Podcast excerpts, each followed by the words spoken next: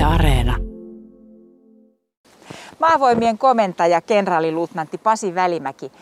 Tämä Parolan panssariprikaati on paikka, jossa olette itse suorittanut asevelvollisuutta. Minkälaisia ajatuksia tämä paikka herättää? Kyllähän tämä totta kai, paitsi että pääsee taas tutustumaan joukko-osastoon ja kuulee joukko-osaston kuulumisia, niin kyllähän tämä tuottaa tietysti suurta lämpöä, koska täältä se kaikki alkoi 7. helmikuuta 1985 kuitenkin 1985. Mitä tällaisella tarkastusmatkalla huomioidaan?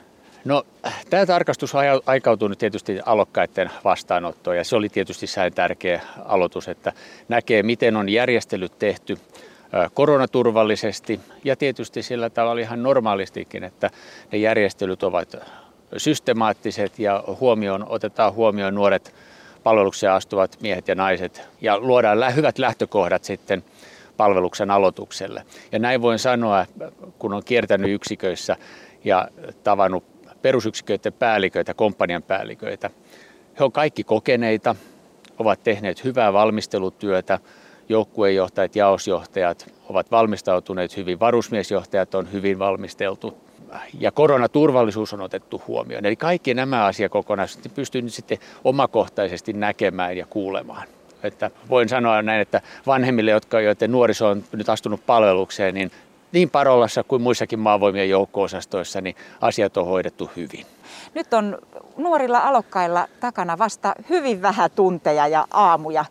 Minkälaisia ajatuksia se teissä herättää, jolloin pitkä sotilasura takana? Ja toisaalta se ensimmäinen aamu alokkaana oli nimenomaan täällä panssariprikaatissa.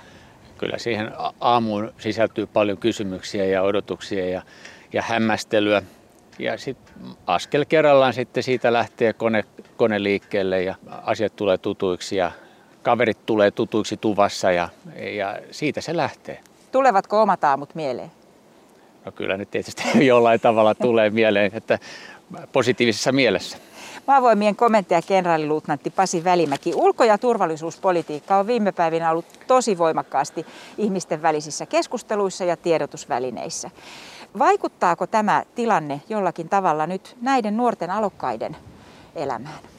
No, tietysti aloitetaan sillä, että, että tilannehan on sotilaan, näkökulmasta, niin tilannehan on vakava. Ei, että, sitä ei käy kiertäminen, vaan se, näin asia on.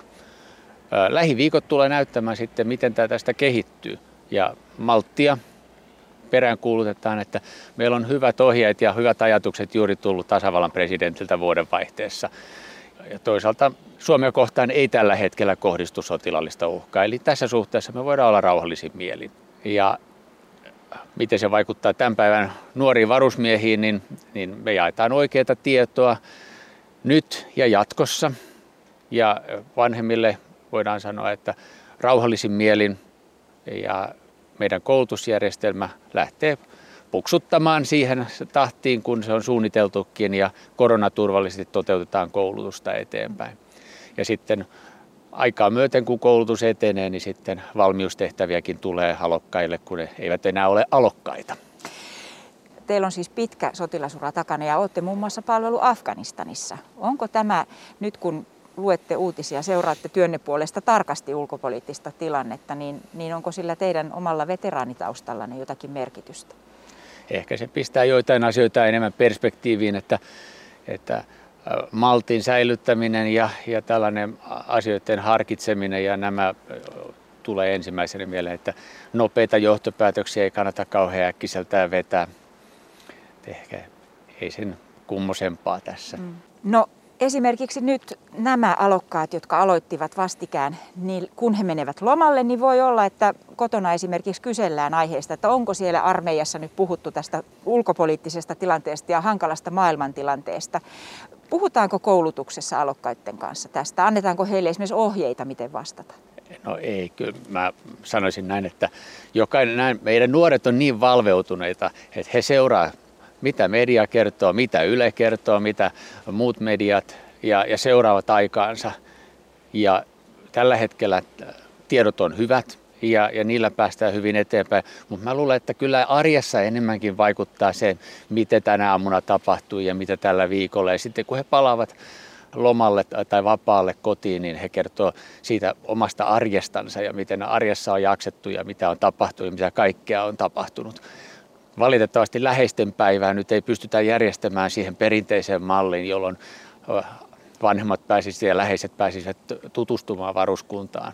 Kun oli Karjalan prikaatin komentaja, niin se oli aivan keskeinen tapahtuma. Silloin pääsi, kumpikin rauhoittui sekä itse asevelvollinen että vanhemmat ja läheiset siitä, että hyvinhän tämä lähtee liikkeelle. No nyt eletään jo, alkaa oikeastaan voi sanoa kolmas koronatalvi. Millä tavalla tämä korona on otettu puolustusvoimissa huomioon? Onko, onko päästy jo tavallaan sinuiksi tämän tilanteen kanssa? No en mä tiedä, päästäänkö tämän asian kanssa sinuiksi nyt millään tavalla, että tauti vaihtelee ja muuttaa muotoansa. Että, mutta se, siinä ollaan pitkällä, että nopeasti pystytään reagoimaan ja ottamaan toimenpiteitä käyttöön ja säätämään meidän työskentelytapaa ja palveluksen järjestelyjä. Vastikään julkisuuteenhan kerrottiin myös se, että pysäytetään korona-exit-suunnitelma ja palataan taaksepäin ja nyt se, mitä yhteiskunnassa muutenkin sairastelua on ja, ja tauti etenee, niin se sama heijastuu meille varuskuntaan jollain viivellä ja, ja näitä otetaan huomioon sitten matkan varrella. Panssariprikaati nyt on siis tarkastuksen alla tällä viikolla ensimmäinen niistä varuskunnista, joissa, joissa nyt omalla uudel, tai uudessa pestissänne mm. käytte. No, onko tällä panssariprikaatilla joku aivan erityinen merkitys tai mikä tämän panssariprikaatin merkitys on, jos mietitään suomalaista puolustusta? No, kolme hyvää näkökulmaa tähän. Ensimmäinen on tietysti mekanisoitujen joukkojen kouluttaminen se tuttu, joka näkyy tuossa taustalla vasta tota, panssarikivestä. Ja se, sen kaikki varmaan tunnistaa ja tiedetään, että Parolassa on panssarimiehet. Toinen kokonaisuus on sitten äh, Helsingin ilmatorjuntarykmentti, joka vastaa valtakunnallisten ilmapuolustuksen osalta myös erittäin vaativat tehtävät ja tärkeät tehtävät.